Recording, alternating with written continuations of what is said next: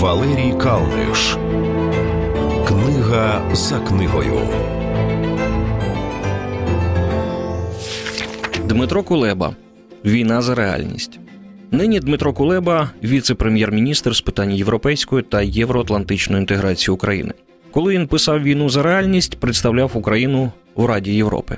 У своїй книзі Дмитро Кулеба спробував розібратись з тим, як нам жити в світі, який наповнений неправдивою інформацією, в світі, де маніпуляція свідомістю стала звичайним явищем, в світі, де президенти можуть обвалювати ринки, лише написав щось у соцмережах. Війна за реальність унікальна книга в тому сенсі, що її написав політичний діяч, який добре знає західний світ, і в той же час є громадянином воюючої країни. Країни, яка відбиває не тільки фізичну агресію, розробляючи на спротив нові види озброєння, але й перша стикнулась з повномасштабною інформаційною агресією.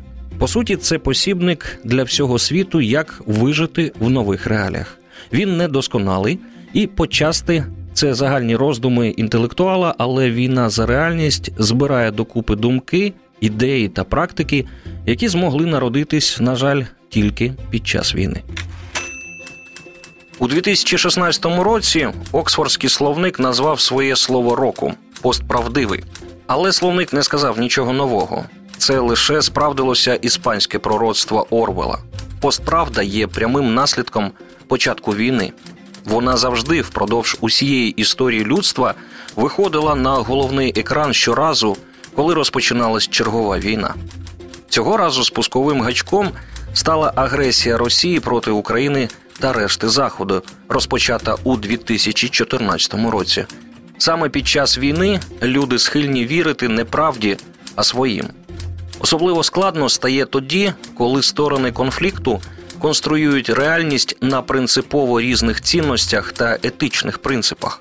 Постправда це спалах. Якщо війна затягується і кожен в ній починає дійсно вірити у своє та обґрунтовувати власну віру не емоційно, а логічно, тоді постправда для кожного генерує свою правду. Так, правда в однині перетворюється на правди в множині. Це триває доти, доки одна з правд не здобуде перевагу і не стане мейнстрімом. Автор впевнений, що кількість ліній фронту зараз незліченна.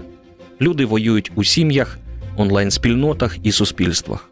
Держави воюють з людьми, компаніями та між собою. Дмитро Кулеба намагається дати відповідь на питання, як не розірватися між спільнотами і не втратити відчуття реальності, коли фейки змішалися з правдами, а комунікативна війна стала запеклішою за фізичну. П'ять глав книги це по суті п'ять правил автора, як кожному перемогти в світі фейків. Він закликає спиратися на реальність, керувати емоціями, критично мислити, відчувати спільноту та взаємодіяти з державою. Ці тези звучать нібито загально, але Кулеба розшифровує їх доволі детально. Дмитро Кулеба Війна за реальність, видавництво книголав.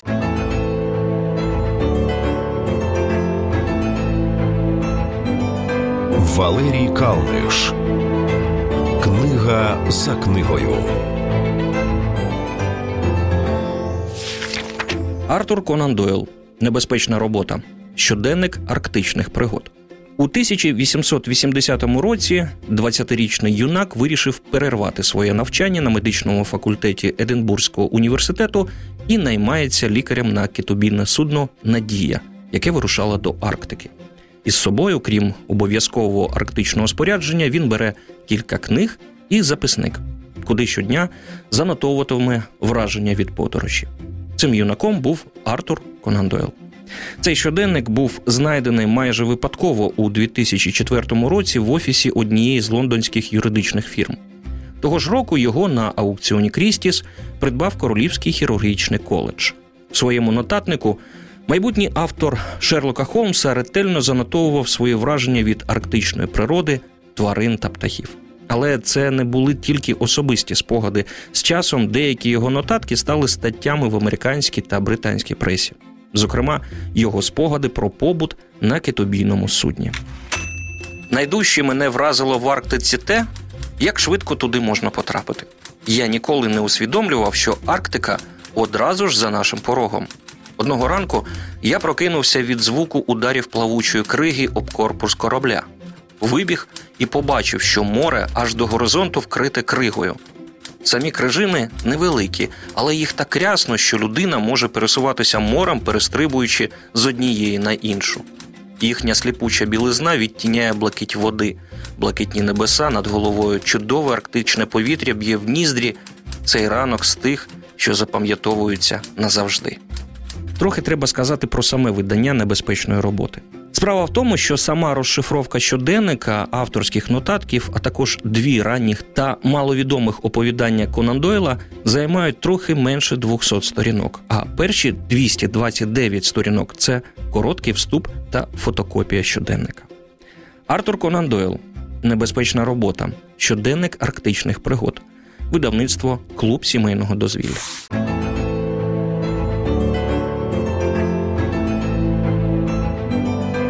Валерій Калниш. Книга за книгою. Лоран Гунель. Бог завжди подорожує інкогніто. Алан Грінмор жив як трапиться, робив, що кажуть, працюючи менеджером у агентстві з пошуку персоналу, і вірив, що від нього нічого не залежить.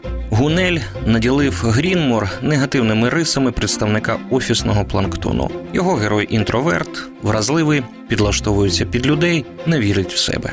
І ось одного разу його кидає дівчина. Як в романі французького автора потрібно реагувати головному герою на подібний удар долі? Правильно кинутися з Ейфелевої вежі. Від смертельного кроку Алана рятує таємничий незнайомець пан Дюбрей, запропонувавши угоду. Він навчить його керувати власним життям в обмін на зобов'язання виконувати всі його доручення. Герой починає виконувати дивні та незрозумілі завдання, і Алан починає змінюватися, краще розуміти колег та мотиви їх вчинків. Як я вчора переконався, сказав Дюбрей, тобі подобається щось робити для інших зі сподіванням на вдячність за твої жертви. А потому ти трохи любиш побідкатись, щоб тебе пожаліли. Таким чином ти намагаєшся здобути симпатію. Між нами кажучи, то пусте. Доведено, що людям подобаються лише ті, хто свідомо робить вибір і живе так, як справді хоче. Зрештою, твій плач Єремії подобається лише тобі самому. Літературна цінність книги Бог завжди подорожує інкогніто сумнівна. Вона цікава своєю практичністю. Її автор Лоран Гунель, фахівець у сфері особистого розвитку. Свій досвід він вкладає в книжки про те, як людині стати щасливою. В той же час, на відміну від інших книжок із психології саморозвитку, бестселер Гунеля не просто перелік правил і вправ, а захоплива розповідь про історію життя паризького юнака, до якої хочеться приєднатися.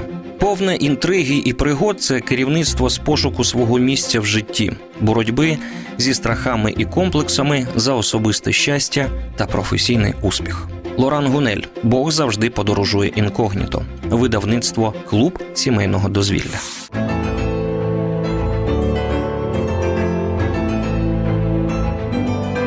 Валерій Калниш. Книга за книгою. Пола Маклейн Паризька дружина. Цей роман американської письменниці Поли Маклейн називають біографічним, але слід зауважити, що не все, про що розповідає авторка і що говорять її персонажі, відбувалось насправді. В романі Паризька дружина ми знайомимось з молодим Ернестом Хемінгуеєм та його першою дружиною Гедлі Річардсон. Вони зустрічаються в Чикаго, коли йому було 20 років, а їй 28. Незабаром після одруження вони переїжджають в Париж, де починає реалізовуватись мрія Ернеста стати письменником. Це відбувається на фоні епохи джазу, в оточенні американської богеми, втраченого покоління на чолі з Гертрудою Стайн, Езрою Паунд, Скотом та Зельдою Фіджеральдами. Герої Маклейн живуть, кохають, танцюють, пиячать, гуляють вулицями Парижа, борються за свої мрії та страждають. Страждання ці, як відомо, закінчилися розлученням. Мені говорили, що за шлюб треба боротися сильніше або довше, ніж це робила я. Та, врешті-решт, змагання за відмерле кохання нагадувало б життя на руїнах втраченого міста. Не змогла цього витерпіти, тож поступилася. Ернест з'явився у моєму житті та змінив мене. Ось у цьому і полягала причина, що наснажила відвагою та силою. Він допоміг побачити, якою я дійсно була і на що була здатна. Тепер мусила бути досить сильною, довіряючи власному їству, мала втратити його. До кінця Гедлі Річардсон Ернеста все ж не втратила. Ще коли вони жили разом, він присвятив їй свій роман І сонце сходить, який з часом став культовим. До кінця своїх днів Гемінгвей буде вважати її, як він казав, найбільшим гріхом свого життя і пам'ятати, що саме Гедлі першою повірила в його літературні здібності і подарувала йому друкарську машинку. І саме про неї автор роману Прощай зброї та повісті Старий і море, твір, який вплинув на присудження Гемінгвею Нобелівської премії з літератури у 1954 році, писав: чим більше жінок я дізнаюся, тим сильніше захоплююся тобою. Додам, що після Гедлі Річардсон Ернест Гемінгвей був одружений ще тричі. Пола Маклейн, Паризька дружина, видавництво книги 21.